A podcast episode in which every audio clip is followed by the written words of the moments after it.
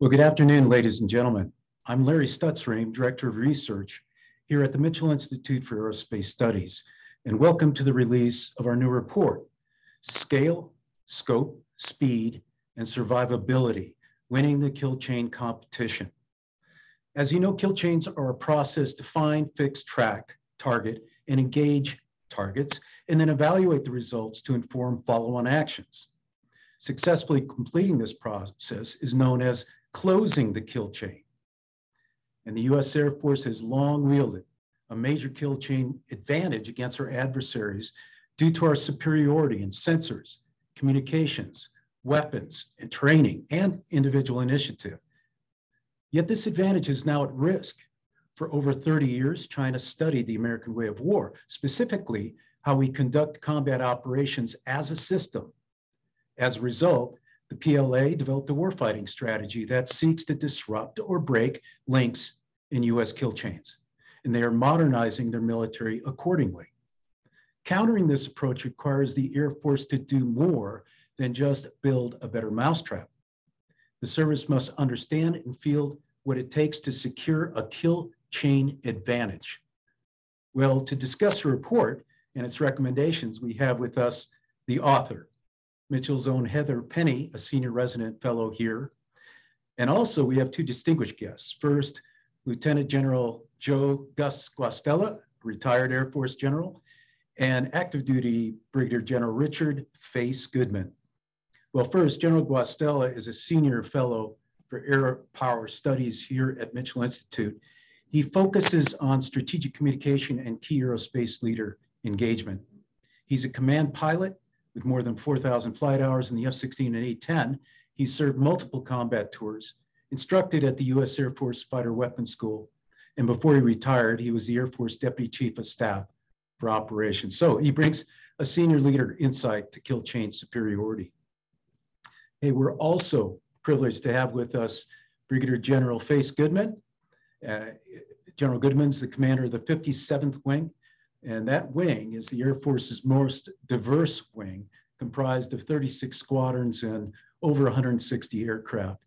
It includes the Air Force Weapons School, uh, the operation group that uh, exercises our, our aggressor squadrons, the red flag exercise, green flag exercise, and his organizations are essential in developing and honing tactics, incorporating advanced networks and aircraft in a realistic threat environment. All that places General Goodman in a great position with unique insight. And uh, General Goodman, a big call out to the entire 57th Wing. What an incredible team of people out there. So thank you both so much for joining us today. And let's uh, begin with an overview of your paper, Heather. Uh, first, before you start, let me remind our audience, feel free to raise your hand using the raise your hand function on the Zoom app. You can also submit a question in the Q&A window anytime during this discussion, and we'll get to those questions in the back end of our program. So with that, over to you, Heather. Thank you, sir. So we often write about aircraft, tech technologies, sensors, and the things that airmen need to need to successfully prosecute combat operations. In the end, though, these capabilities are all about one thing, closing the kill chain, or as we would say in the fighter squadron, putting bombs on target on time. Now, it's one thing to attack a geographically fixed target that doesn't move. It's entirely another problem to attack dynamic and fleeting targets, targets that appear, they move, and then they disappear. And those are difficult because you have to be at the right place at the right time to first detect them and then complete the kill chain before that window of opportunity is lost. In the early 2000s, we thought it'd be a miracle if we could do this in under 10 minutes but we got really good at it and we could close kill chains much faster. So as we look at the pacing threat of China, we anticipate that over 80% of targets may be these kinds of moving targets. And one would think that we'd be able to exploit the kill chain advantage that we've established over the last 20 years. But the future is not going to look like the past. Militaries apply force or effects through the kill chain. The kill chain is the enduring foundation of combat operations. In fact, we can consider military conflict a kill chain competition. We seek to close our kill chains while preventing the adversary from being able to close theirs. China understands how we do this. They've studied our way of war for over 30 years, and they have devised a strategy and are modernizing their military to systematically dismantle our combat operations, our kill chains. So in this report, we propose that we can secure a kill chain advantage by evaluating our force design as a kill chain system, and specifically by pursuing the right scale, scope, speed, and survivability in our kill chains against China's system, uh, system destruction strategy. So rising to the challenge of pure conflict demands that the Department of the Air Force transform its force. And this is exactly what Secretary Kendall is striving to do with his operational imperatives.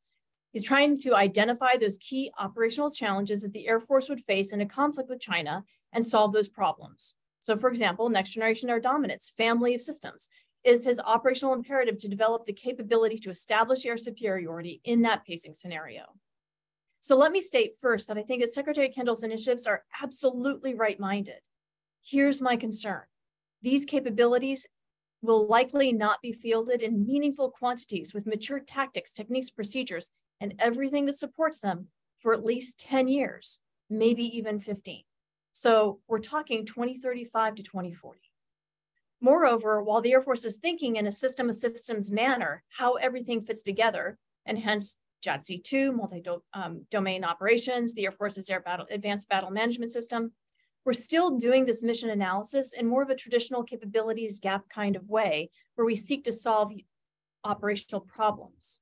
Here at Mitchell, we propose that thinking in terms of a kill chain competition can be a useful framework to measure our own effectiveness as a holistic operational system. So this is a nuanced perspective, but we believe that this shift moving beyond just looking at system of systems to solve operational problems to looking at how we win the kill chain competition matters because that gives us a way to measure in the design our advantage against China.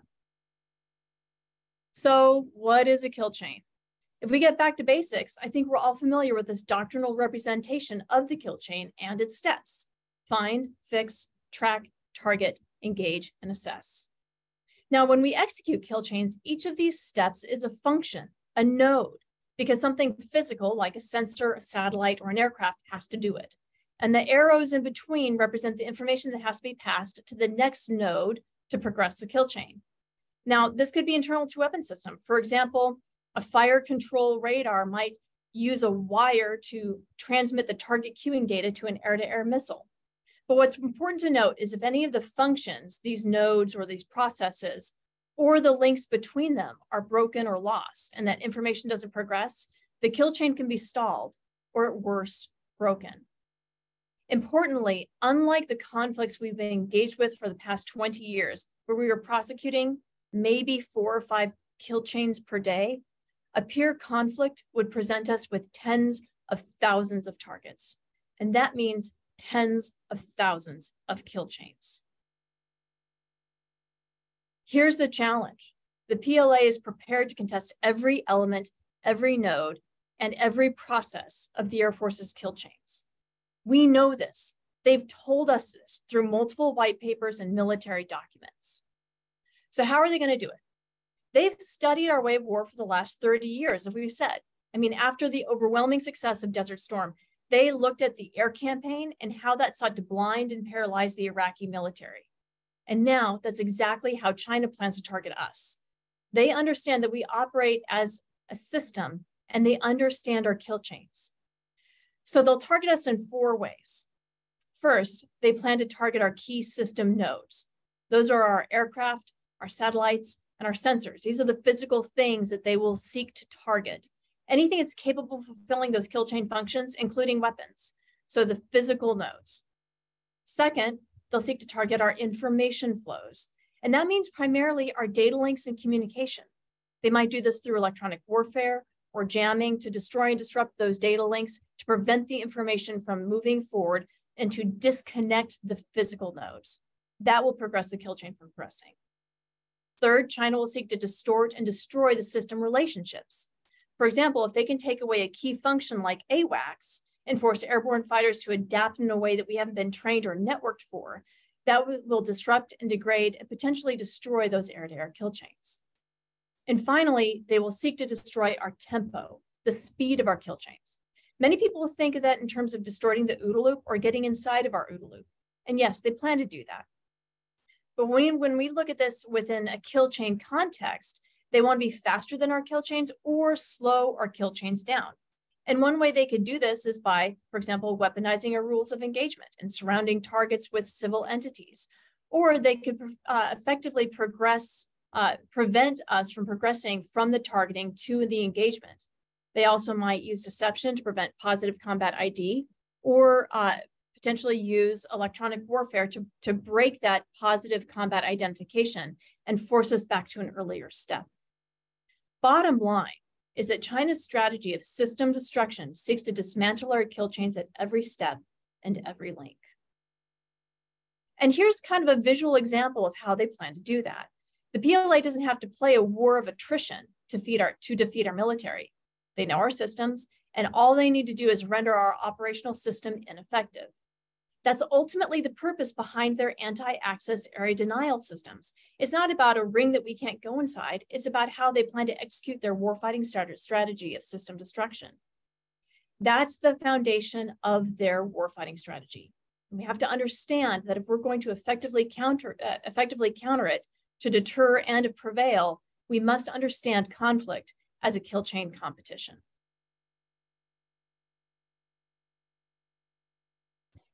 They have been aggressively modernizing their force structure, and the PLA is not slowing down. They're modernizing their threat systems and they're building up their inventory. Remember, they're playing the home game, not the away game. And so, even with a numerically smaller force, they can do more because they don't have to project power to the other side of the globe. Now, if you look at the slide, and these are our kill chains, and in the bottom left hand corner, you can see that we have a high volume multifunction node. This node can execute multiple steps and processes in the kill chain, and it can simultaneously service multiple kill chains. Yet it's low quantity. Now, this is very similar to our AWACS or other, other high value airborne assets. Very capable, very efficient, but a lucrative target that has outsized impact to our kill chains.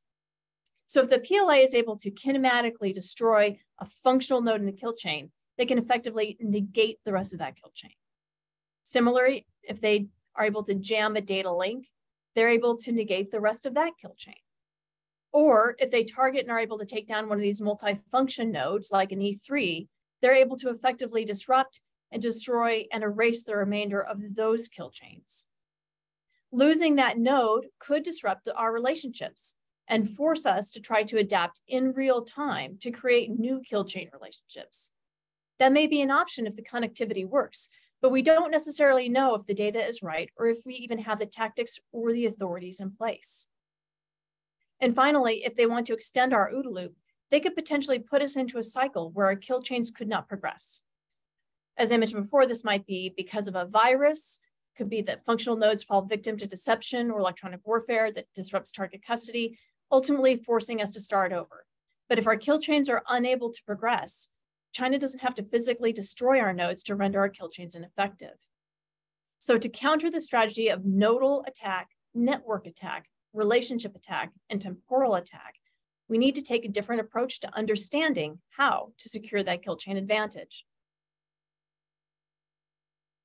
So this is a little of what JADC2 and ABMS are trying to get to. By expanding battle networks, by connecting different nodes to each other, they can create multiple pathways for kill chains. And you see that within that top diagram. If we increase our networking and create more interoperability across all of our weapon systems, not only do we create more resiliency across kill chains, we can actually create more kill chains, more kill chain volume. It's important though to remember that weapons are a, uh, a functional node. And the more weapons we have, the more kill chains we can close. Weapons, munitions, can effectively multiply the kill chains of all the other nodes.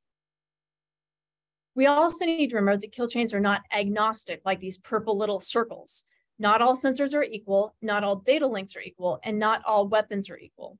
So although we've been representing the kill chain as if these nodes are inter interchangeable purple ovals, in reality, it's much more like the diagram on the bottom where there are actual platforms and sensors and actual weapons that have their own limitations and capabilities with unique data requirements and unique data links. So not everything is interoperable, nor is every sensor or node equal, even though they might do the same type of function. Importantly, targets will impose unique informational requirements on the kill chain. So for example, the kind of information necessary to close a kill chain against a hardened aircraft shelter is very different than from the kind of information and update rates of a maneuvering enemy fighter. So just like we all learned, we need to start from the target and move backwards. So do kill chains. As we think about the PLA's system destruction strategy and the kill chain competition, how do we establish and secure kill chain superiority? So we at Mitchell recommend four key principles to ensure that superiority, scale, scope, speed, and survivability. It's important to understand that these principles, which we believe are enduring, are also contextual. For example, the kill chain attributes we needed to have superiority in Iraq or Afghanistan, a permissive battle space against a small number of fleeting targets, is very different from the kill chain attributes we would need in a highly contested peer conflict in the Pacific theater. So in many ways, what we're proposing with kill chain superiority and kill chain competition takes us back to threat and scenario-based planning. So what does this mean? We need to right size the scale of our kill chains for the target sets. For example, if there's only three targets, we don't need a large volume of kill chains. But if there are tens of thousands of targets that we need to be able to hit in a compressed timeline, we need to size to that. And that has implications for our force size, our capacity. We need to have numerically more uh, weapon systems, more nodes to generate and close the necessary volume of simultaneous kill chains at any point in time. But we also need to right size the scope of our kill chains for the theater. Scope is the range, so the distance, the area of the battle space we need to cover, and the time duration. Literally, how far do we have to go? What is the square mileage? And how long do you have to persist within the battle space? Range is difficult enough, especially because more distance is more time. And that effectively dilutes our forces when you consider the vast area of the Pacific and further complicates the density of our kill chain system. But we don't necessarily have to be equally present across the entire theater, but we'll need to have the forces in the right place at the right time. And this, again, also gets into duration uh, not only having the kill chains to prevail in protracted conflict, but having the persistence and availability of kill chains to be where we need and when we need. We also have to be able to outpace our adversaries' countermeasures. This is speed, and this includes their attempts to spoil our kill chains, for example, using scoot and shoot tactics as a means to be inside our timelines, or they could be active attacks against our kill chains, trying to break them but we have to be able to close those kill chains faster than the enemy can identify the kill chain and then break it. So speed refers to the time necessary to complete the kill chain. We've got to outpace the adversary there. And finally, survivability. And again, this is survivability of the kill chain. Now, there's two main ways that we can ensure this. And the first is fairly traditional, right? We can create kill chain survivability through the survivability of the individual, individual sensors, weapon systems, weapons, and data links. But we also have to be able to withstand attrition. This is, after all, going to be a highly contested environment. So we have to ensure that attrition will not impact the survivability of the kill chain itself. We still have to close kill chains even through combat losses. And again, all of this is contextual and dependent on the geography and adversary capabilities. So when we take into consideration the scale, scope, speed, and survivability, if we right size all of those against our adversary, this approach can give the Department of the Air Force the kill chain superiority it needs to prevail in a conflict against China. So building off of these rec recommendations, what do we actually need to do? How do we move this academic discussion into actual policy decisions?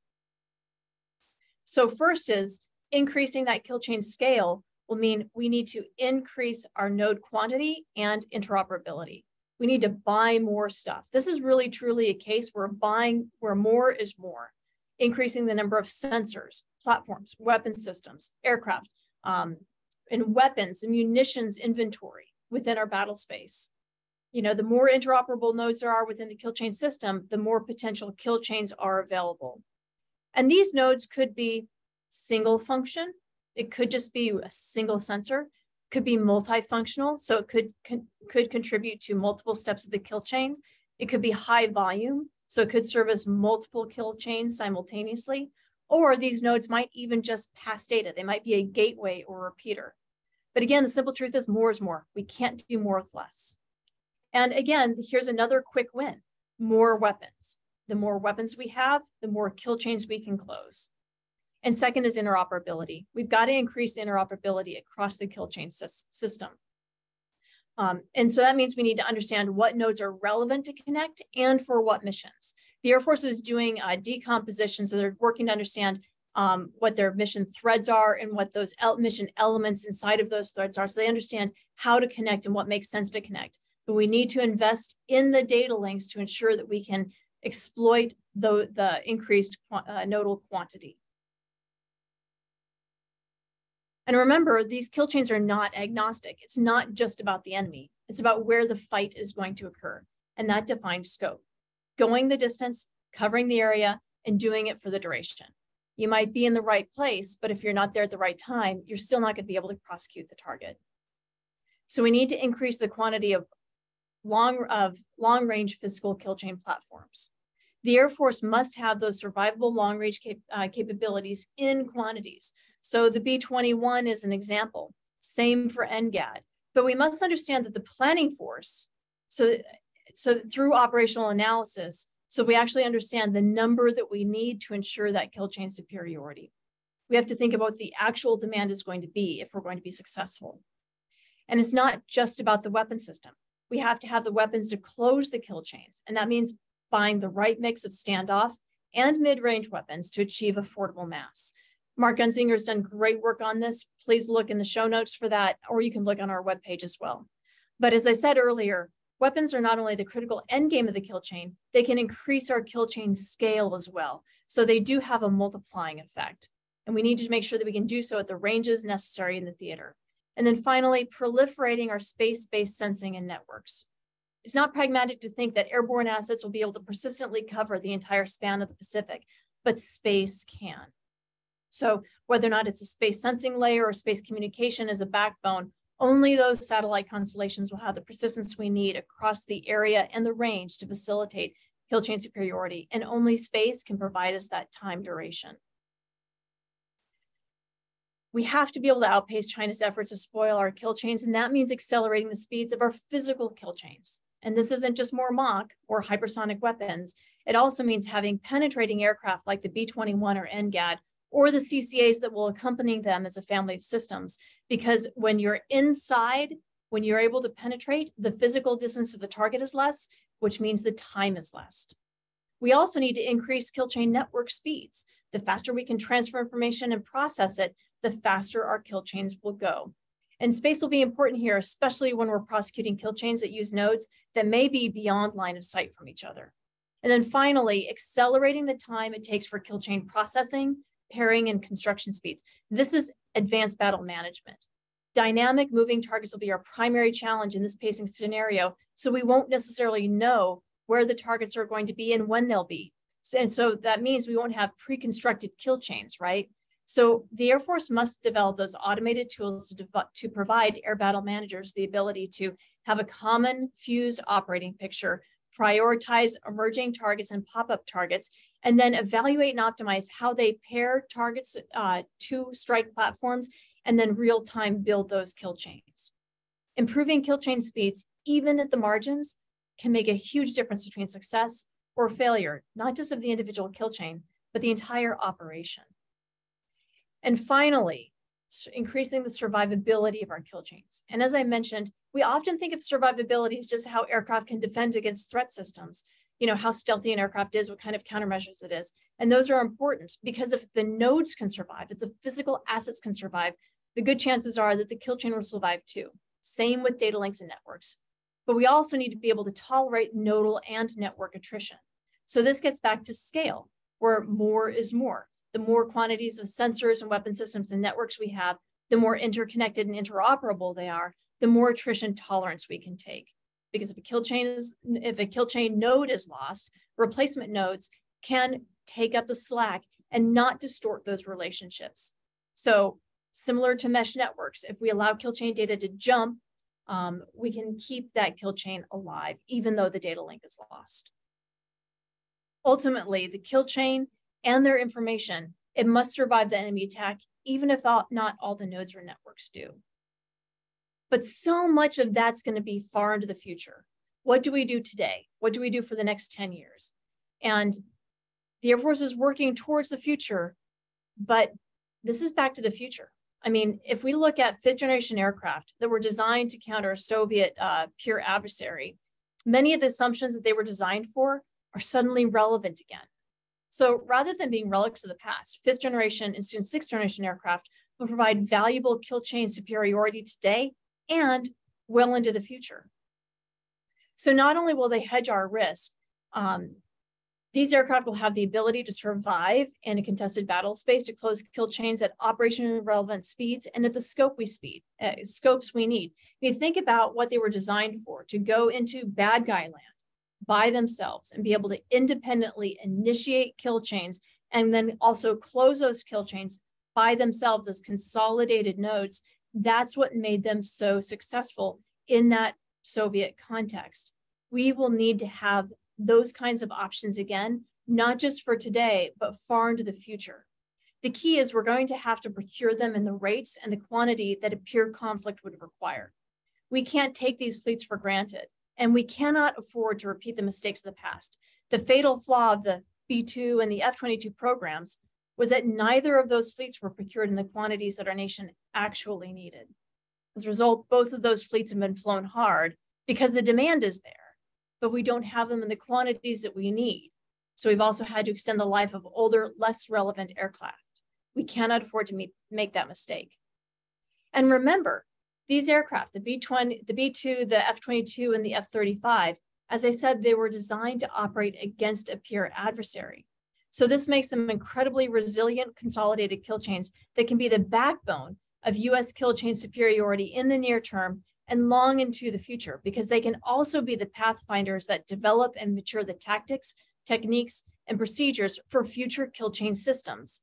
Even as if they go into that contested battle space and are cut off from higher headquarters, they can facilitate not only their own individualized kill chains, but they can facilitate localized kill chain execution within line of sight for a future disaggregated force.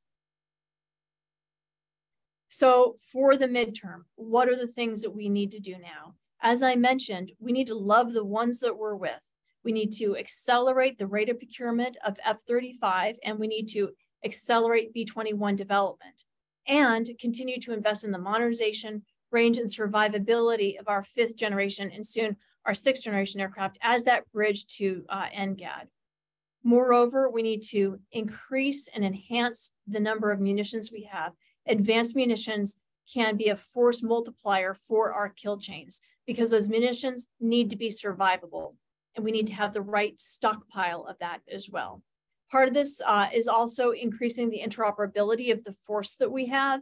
And I know that the Air Force is moving towards this, but we need to actually put that money into those modernization programs. And that is really uh, developing the advanced networks and connectivity across the force for the future. You know, this is going to go into everything that we do in the near and the midterm is going to set the stage for what we do in the long term. And again, this gets into a more disaggregated force, for example, collaborative combat aircraft uh, that will enhance the number of nodes that we have. But we need to ensure as we move into that future that we provide our battle managers the tools they need to rapidly identify, evaluate, and construct those uh, kill chains.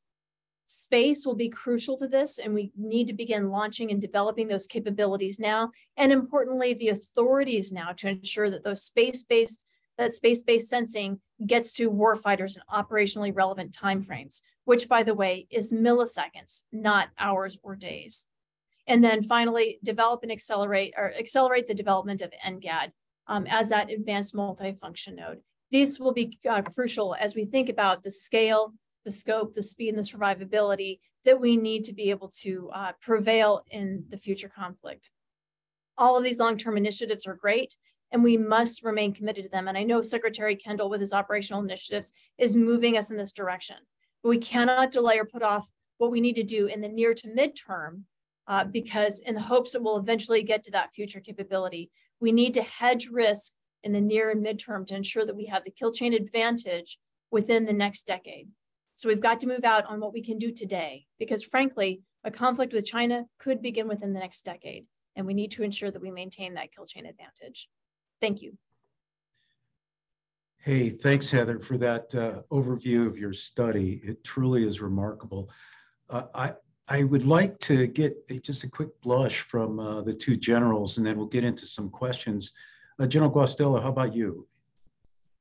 Thanks, that's Heather. I think this was a phenomenal body of work that you've done here with uh, you and the team have done. And um, really, if we just like you said to restate what you said, if we can do what what you're describing there, is a difference between success or failure as an air force or as as a joint force even in the in a future fight it is success or failure for our nation you know and as a former air component commander and to all the air component commanders that have gone before me the the the ratio between fixed targets that we classically would hit with a strategic bombing campaign and mobile targets or moving or dynamic targets or emerging targets that you described here is shifting every day in the direction of dynamic targets, the need for this kill chain approach, because every adversary has studied us, just like you said. If fixed target equals risk, and we have proven through decades that the United States Air Force can hold any fixed target at risk in the world. So if you want to stay alive, you want to be successful against us, make it a mobile target, and it'll be a lot harder for us and more survivable and more effective for the adversary. So that that percentage, 80, 20, whatever it may be now, is going to go nowhere but worse, which puts even more demands on the more of an imperative on what you described here. So this is this is time well spent. But you know, and to the realism though, or the, I should say the the unfortunate aspect of how we buy systems is we focus on platform by platform by platform. And are we really looking at the the objective, which is how do we integrate them all together for successful prosecution of a campaign? And I would say I don't think we always are. When you look at some of the even the fighters that you mentioned, F-35, B-21, I shouldn't say B-21, but certainly with the F-35 and F-22, we were guilty back then of not making them as interoperable as we could have. So we're having to bolt on the very things that you're describing here to get over the Achilles heels that our adversary will pursue. And so my my my first challenge would be, you know, are we writing key performance parameters to get after this highest objective, which is closing the kill chain of the future? Are we writing that in to the performance parameters up front? Um, you know, and as a former programmer, the easy place to go for money is in WRM, you know, which is the the munition stockpiles. You know, at what rate are we buying munitions? Oh, geez, we need a few extra dollars over here for the system overrun. Let's just buy a few fewer of these particular munitions. But when you make that decision year over year over year, you'll see that you don't have the volume of weapons that you need. And look at what's happening in the camp in the Ukraine fight right now. Uh, and that's a small scale fight compared to what we would be faced with. So are we are we are we taking risk? Excess is the Air Force been taking excessive risk in WRM?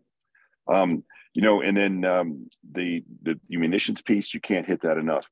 We we've been embroiled in a land centric campaign for 20 plus years, and we've optimized our expenditures on munitions related to those coin violent extremist type of fights, and we've built some very good munitions for those fights.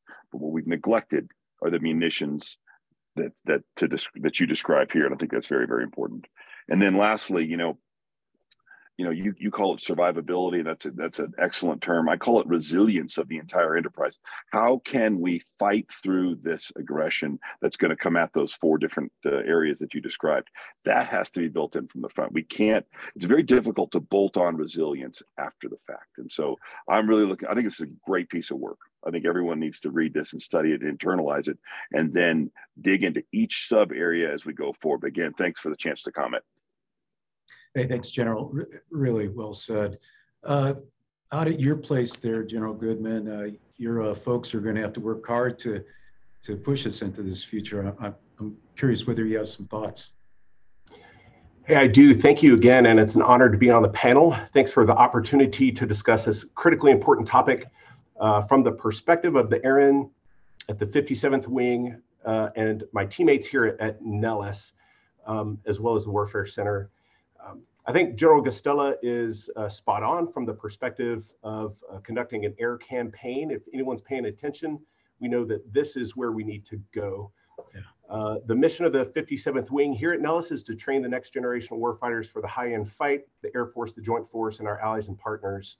Uh, and so I'm going to spend just a moment laying the, the Nellis table uh, out, uh, and then we'll springboard into the rest of the conversation. There's a saying, as goes Nellis, so goes the Air Force. And I think that that's true. I call Nellis Air Power's proving ground. And if that's true, then it also has to be true for this particular focus on uh, completing the kill chain, the kill chain competition. Um, there's something really re unique that happens out here and can only happen out here uh, at Nellis.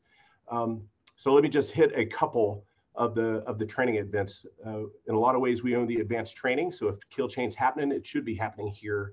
Uh, Red Flag, where we provide the first 10 combat sorties uh, for the Air Force Joint Force allies and partners, and we try to make it as realistic as possible.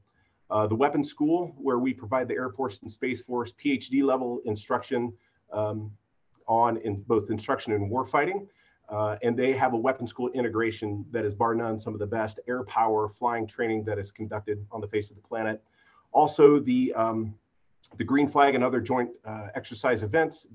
Importantly, it's not just the 57th, but it is also the 53rd who conducts a majority of operational tests. The 505th the Command and Control Wing, who conducts those C2 Command and Control T, uh, TTPs and develops those. Uh, the, the 350th Spectrum Warfare Wing, uh, when we talk about uh, anytime you see a lightning bolt, that's going to be 350th business. And uh, they are operationalizing that mission as well as the kit uh, where this fight's going to happen. Uh, the NTTR, the Nevada Test and Training Range, True Gem, as well as the Air Force Warfare Center, who ties all of these things together. So the whole team has a vested interest in getting this kill chain uh, fight right. so thanks again for the opportunity, and I look forward to further conversation. That's great, General. Appreciate that. Uh, let me let me start with some questions here and peel back some of the pieces of uh, Heather's work. Uh, General Guastella, you began, as you said, uh, as a combat pilot, what 1989. So you're at the height, at the very end uh, of the Cold War, uh, and then you retired as the A3, the Deputy Chief of Staff for Operations, and you had quite a span of control. That's a, that's a very incredible historical span too for a career. And I'm, I'm curious how you've seen the threat that Heather's proposing coming out of China, but overall the threat to US kill chains, how's that evolved? No, this is a, great question, and you're right. It is definitely historic. I'm feeling older every day that I've been out, but uh, no, the, good, uh, the the the the you know when what we were faced with in the Cold War, we did kill chain. Uh, you know, we did we did try to close kill chains. That's what was envisioned. Uh, and being a you know a multi-role fighter based in Europe at that time, which by the way we had a lot to the scale point that Heather mentioned, we had a lot to scale to. And our goal back then was to identify forces, ground forces primarily, before they could be brought to contact with our forces and interdict them. And uh, the kill chain was really about how could sensors, some of those, uh, you know, signals intelligence, uh, human intelligence, uh, rudimentary overhead collection back then in the 80s, could that inform us before we took off so that we could plan a mission across enemy lines and, and do interdiction? And that's what we did, uh, was what we were planning on doing. So certainly it's evolved a long way. You know, Desert Storm shifted the entire thing from, you know, the wall came down and we, and then we, you know, we went to Desert Storm and then of course Iraqi Freedom and, and, uh, and OEF. And the, and the whole game changed from fighting a peer to fighting, like I mentioned before, counterinsurgency fight, counterterrorism fight, counter violent extremist fight. And we got really good at closing the kill chains in those environments. You know, I think the the crown jewel would be how effectively we close the kill chain against uh, a, a high value target individual who's moving between villages that if we get them we minimize collateral damage we take them out with one strike and it's very effective that's the crown jewel of of what we had been do- doing in terms of kill closing a kill chain for the last 20 years. But boy, does that set us up for failure in terms of what we were going to do in the future because we lost the game against a competitor that can interdict our efforts up front, just like Heather mentioned, as well as what kind of scale, what kind of scope, uh, and what kind of standoff and survivability we're we going to need against the future fight? And that's where I think um, our our biggest limitations are. Is in frankly, it's in every one of those areas.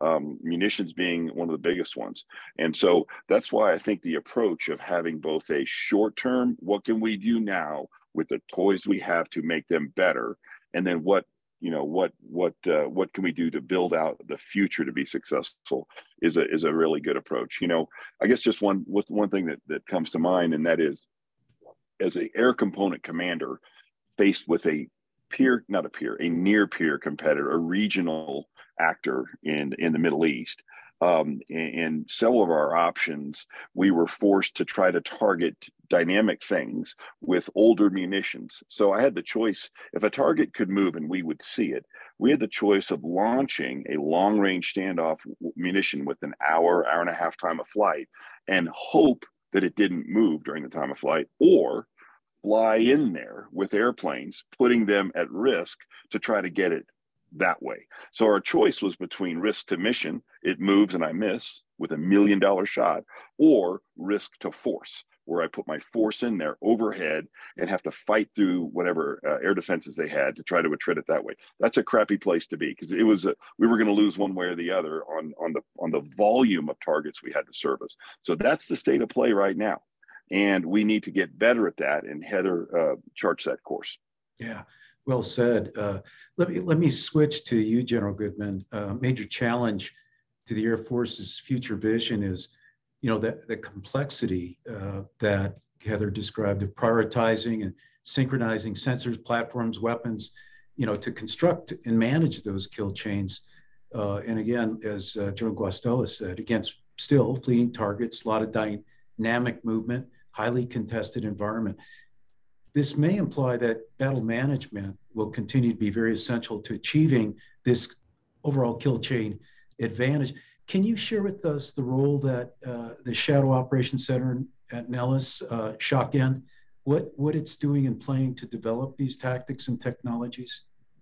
Yeah, you're right. Uh, I think the, the scale and scope and the speed as outlined in the paper are really, really challenging. Uh, the good news is the 57th Wing partners closely with the 505th, I mentioned earlier, Command and Control Wing, and they develop those C2 TTPs, the kill chain TTPs, uh, in coordination with our um, intelligence professionals as well. And so they have developed that Shadow Operations Center at Nellis or Shock In, and that is where the Air Force's Air Battle Management System uh, Battle Lab is housed. And that's that's their job that's their day job um, so there's a state of art venue that allows government and industry to come together to get after those hardest problems. Uh, and this is the perfect place to do it. Uh, the best and the brightest are here at Nellis. The best and the brightest come to Nellis. Uh, and here's some of the largest live fly events. And so we tap into the data that is being conducted uh, just uprange uh, to work through those hard problem sets. Um, and so the 505th is all over it. And they partner with government and industry.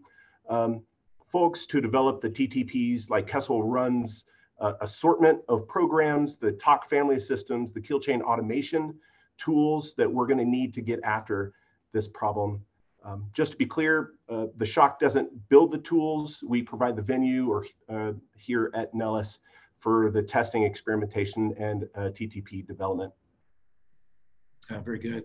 Um, you know, interestingly, uh, General Guastella, you got some experience in the space department um, when you were at uh, headquarters space command and you know the initiative is out there at the very front end to move the find fix track and target portion uh, to space and what we're talking about is uh, moving target indicator or indication for both ground and air and uh, what do you think about that uh, what are some challenges to moving and operationalizing fitting in i guess space-based MTI?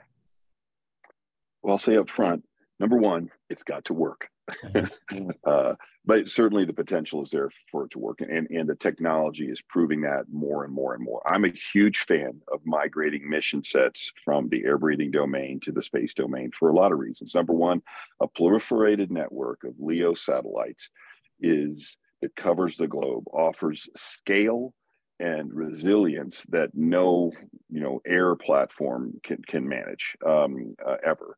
Uh, and so that and we're not putting human life at risk if it's we're comparing it to a man platform. And so without a doubt a proliferated leo network that can accomplish those two critical mission areas gmti ground moving target indication and amti air moving target awacs air battle management the picture uh, if that can be done from space, I'm a huge fan of it. I think we've seen the technology prove itself is out front in the GMTI, the ground moving target uh, piece on space. And that's why we've taken risk in some of our legacy air breathing platforms like the E8 JSTARS, which by the way, when I you know, when I was a lieutenant at Ramstein, getting ready to go downrange for Desert Storm, uh, the first JSTARS showed up at ramp in 19 on the ramp in 1990. And so obviously it, it, it, probably needs to be updated and go. And it, that's why the decision was made to move to space based. But it has to work, like I said. And so it's not been proven itself at the rate that it needs to in the air domain. And that's why we, we looked at our AMTI. It's not delivering. Our E3s are falling out of the sky. And the yeah. decision was made to move with another air breathing platform, the E7, because it's so critical. We don't lose that ability to, to build and distribute that air picture to do the air battle management to win the air fight. So again, huge fan of migrating to the domain. We have a space force now that hopefully can fight with these weapon systems with a warfighter mentality, not an intelligence collection mentality, but a warfighting mentality. And that's what those folks in uniform can do very well. And uh, so I'm very optimistic, but the technology has to be there uh, for us to be successful. Uh, yes. Uh, so as we play in the air environment. I mean, it may also engage space capabilities, but General Goodman, you know, you, have got airmen out there at Nellis that are, are truly innovating and adapting uh, to keep this kill chain advantage. But what I'm what I'd like to focus on is how do you create that experimental sandbox? You know, that realistic training environment, range environment, uh, with the level of complexity uh, being able to simulate the threat to really stress test future concepts? Hey, thanks for the question. I think that's absolutely the right question we need to be uh, talking about and answering right now. Um, we, in fact, have the um, NTTR. It's an incredible national treasure, uh, and we're doing things to create the, we'll call it the live fly.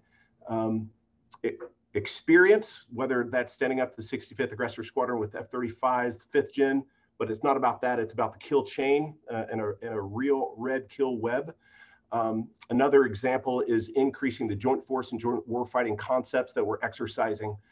Uh, as an example, both Weapon School and Red Flag teams are including in their plans and execution blue and red forces, max capabilities, specifically maritime force integration. At the end of the day, it it ain't just going to be uh, the Air Force. It, this is a joint problem uh, to work through together. Um, and it's going to be key to the joint fires in the future kill chain. But I want to hone in on one particular aspect, and that uh, a fight with a near peer or a peer adversary is not going to occur over the NTTR or an airspace that's size and shape like the NTTR. Yeah. Our training ranges don't support both blue and red capabilities, tyranny of distance, threat ranges, the electromagnetic spectrum uh, that we expect to encounter in that pacing theater. Uh, and although live fly is incredibly important to airmanship, flight leadership, basic integration, those constraints, range size, spectrum restraint or constraints, uh, and replication limitations uh, to what we can accomplish need to be mitigated.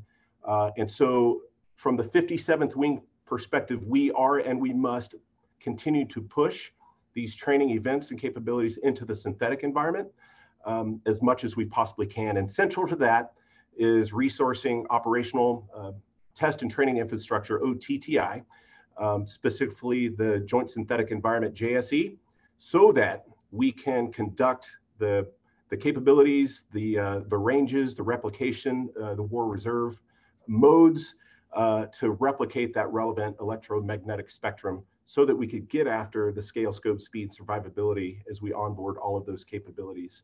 Um, what that looks like here at Nellis is the virtual uh, test and training center, and there are others, uh, but that's going to be key to the way that we fly, fight, and train in the future. Yeah, I'm, uh, curious as, as, you know, we talk about some of the details of Heather's uh, work, you know, this need to build more non-traditional nodes into a kill web. Um, you know, one example uh, discussed in the ABMS uh, topic is communication pods on, you know, KC-46s uh, to extend battle networks. Are you, have you seen any more ideas like that out of your folks? Yeah, thanks for the question. The uh, non-traditional nodes are not necessarily a new concept. It's a good concept. Older airborne communication nodes like, like BACN and ROBE um, have helped us over the years. But one newer or novel concept uh, that we're pivoting to um, is our special warfare airmen and our JTACs, uh, in addition to the airborne platforms. So as we push these long range training events that encompass airspace all the way from California to Utah, or push out over the Pacific Ocean. Our spec war airmen and JTACs are moving towards the sound of guns, establishing those mesh networks um, across the TAK family of systems uh, and helping us to connect and complete the kill chain. So JTACs, KC-46s, I include Space Force assets into, into that bin. The question is, what's not a node as we go forward? And the good news is that we're thinking creatively in all aspects, both in training, and it sounds like the Air Force is going that way as well. And we must think that way. Yeah, and I and I kind of link this to Heather. If I could address this to you, you know, shifting to this disaggregated kill web, the need for more nodes. What what's a risk to this, uh, and can that risk be mitigated? Well, clearly the risk is as we move towards more disaggregation is the connectivity. That's the easy the easy way to break the kill chain is is destroy the connectivity through denying data links uh, through electronic warfare, um, cyber operations, and so forth. And so the key for us is going to um, uh, be providing self-healing mesh type networks and also changing potentially or pivoting the way that we communicate. So not omnidirectional, this is not new. Um, F-35, F-22, um, B-2 have had uh, low probability of intercept, low probability of detect um, uh, data links, which are very directionally focused, which are very low power. We might think about different phenomenologies. So um, laser comms might be uh, one way of being able to do that, but also how we how we share that information. Maybe we just need to have a yes or a no. Maybe we don't need to share full bandwidth. So there's a lot of different ways that um, that we can't quite get into right here, but how we're shifting and looking about uh, the operational concepts of our networks themselves, not just the hardening of the network or the encryption of the networks. Yeah. Um, I'd ask uh, General Guastella, we, we need to shift to some audience questions here, but one last question about, uh, you, you brought up munitions. Uh, any thoughts about attributes in this future of munitions? You know, this is a very important area to consider because when you think about it, uh, you know, it, munitions, what we build out in the future is at the end of the day, that's the final element of the killing, uh, of taking something out. Usually, there's non kinetic ways, but the kinetic means it's the final piece is the munition itself. And the munition, like I mentioned, the trade off before, if you have an exquisite long range munition that's survivable, but it can't be in flight updated, uh, then it that could be rendered useless you know? And then the other side is if you have munitions that involve a gravity drop that have to be close proximity of a target you may suffer significant risk to force. So and and in and in building out the munitions of the future like like the the mitchell report describes is it's a significant trade-off between you know how how how exquisite the munition can be how long range does it need to be is it updatable uh, is it survivable on its flight in? That all those things cost a lot of money compared with the volume that we have to that we have to uh, you know build towards to be successful in the campaign and i think i think the middle ground uh, and for, Heather, correct me on the term. It's a, the affordable or the uh, the affordable mass. I'm not sure of the terminology that's used. I think is the sweet spot for the for the the volume that we need to, to purchase. But we also probably need a few of the really exquisite high end things, and we certainly need some of the low end fight uh, munitions. But yeah, I know not answering very specifically, but it's a very critical piece of work, and it, that means also teaming with industry to ensure we get it right. Well, thanks for that. And thanks uh, to you two generals, Guastella and Goodman, for a great discussion today. So we're going to move to our next segment, which is to see, we've got a few minutes left uh, for some audience questions. And uh, uh, once again, I remind you, you can raise your hand uh, in the Zoom function or type it into the Q&A block. And uh, when I call on you, identify yourself, make sure you unmute your mic. And the first question goes to uh, John Tirpak. Good afternoon, gentlemen. Can you hear me? You bet. Okay. For Generals Goodman and Guastella, uh, Heather did a great job talking about we need all of the above. Um, can you narrow it down to the number one or number two single point of failure where if we don't have a certain thing, whether it be NGAD or F-35 or JADC2, uh, it's all for naught? Maybe I could pitch in first and then face you can get more specific with uh, with your response. But I would say, John, the number one thing is we need the fifth gen fighters in the sufficient volume to get after the threat. We we are flying around with a huge portion of our force that is fourth gen fighters, which is not survivable in high end fight, with third gen munitions. I mean, we're talking old and older. And so we have to produce fifth gen aircraft to include bombers, uh, and, and, hopefully building the sixth gen aircraft at a rate that's commensurate with the state of our Air Force. That is number one, because those aircraft will ensure that the delivery platform is survivable, that a huge part of the sensor shooter is right there and available, and they're coming off the line now, but they've got to come off in sufficient quantities. That would, if you wanted me to point at one thing, that's first. Very good. Thank you. General Goodman? Yeah, I, I would tend to agree that um, we are in a bit of uh, a foot, uh, you know, in two places right now in terms of capability. So the faster we could close that capability gap, uh, and then it is hard for me not to say that a cross-cutting enabler is training. And so whether we find ourselves in that synthetic environment, training to the full electromagnetic spectrum that we've talked about, uh, in the places uh, where we can do those things, bringing the whole team that is both the Air Force, uh, the Joint Force. I would include the Space Force uh, primarily in that so that we could uh, uh close the kill chain. Thank you. Hey, we have a, a uh, written in question, and I'm going to direct this toward Heather. Uh, does this discussion speak to why SWaP-C issues are so important for things like F-35 and B-21? Absolutely. I think, you know, SWaP-C, and I say that's size, weight, power, and cooling, uh, are crucial physical attributes that we need to take into consideration for every single platform that we plan on putting in space and into the airspace. So um, yes, uh, this is essential considerations. One for uh, General Goodman here do you see any changes in exercises like red flag to uh, reflect winning the kill chain? Uh, I do. I do. There's currently an exercise redesign that is occurring uh, within uh, Air Combat Command, but all the way through the Air Force Warfare Center. We are revamping um, all aspects of all of our uh, exercising that occurs, weapon school integration, but also at red flag and green flag. Red flag, you're going to see more and more um, exercising that includes the scale and the scope of the ranges that replicate that tyranny of distance. Um, so there's a physical aspect of all of those, and more and more, uh, whether that is overland and over water, to do as much as we can to replicate the true red capability and provide that opportunity for the blue kill chain to be exercised. So we're, we're we have to build the house big enough for that competing the kill chain to fit inside of it, and that's going on now. Uh, one last question here. We're almost out of time, uh, and I'll throw it to the panel. Your perspective on where AI fits with respect to optimizing or getting to Heather's uh, vision of scale, scope, speed, and survivability. Heather, you want to start with that?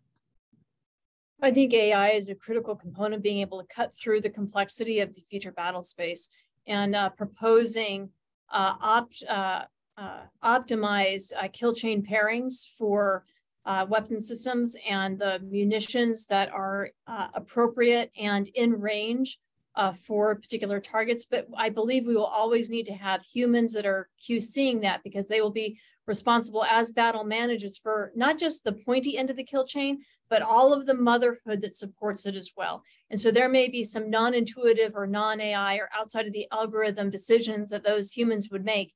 And that's not necessarily a bad thing because China has difficulty dealing with, um, they need certainty. They have difficulty dealing with chaos, innovation, and out of the box thinking.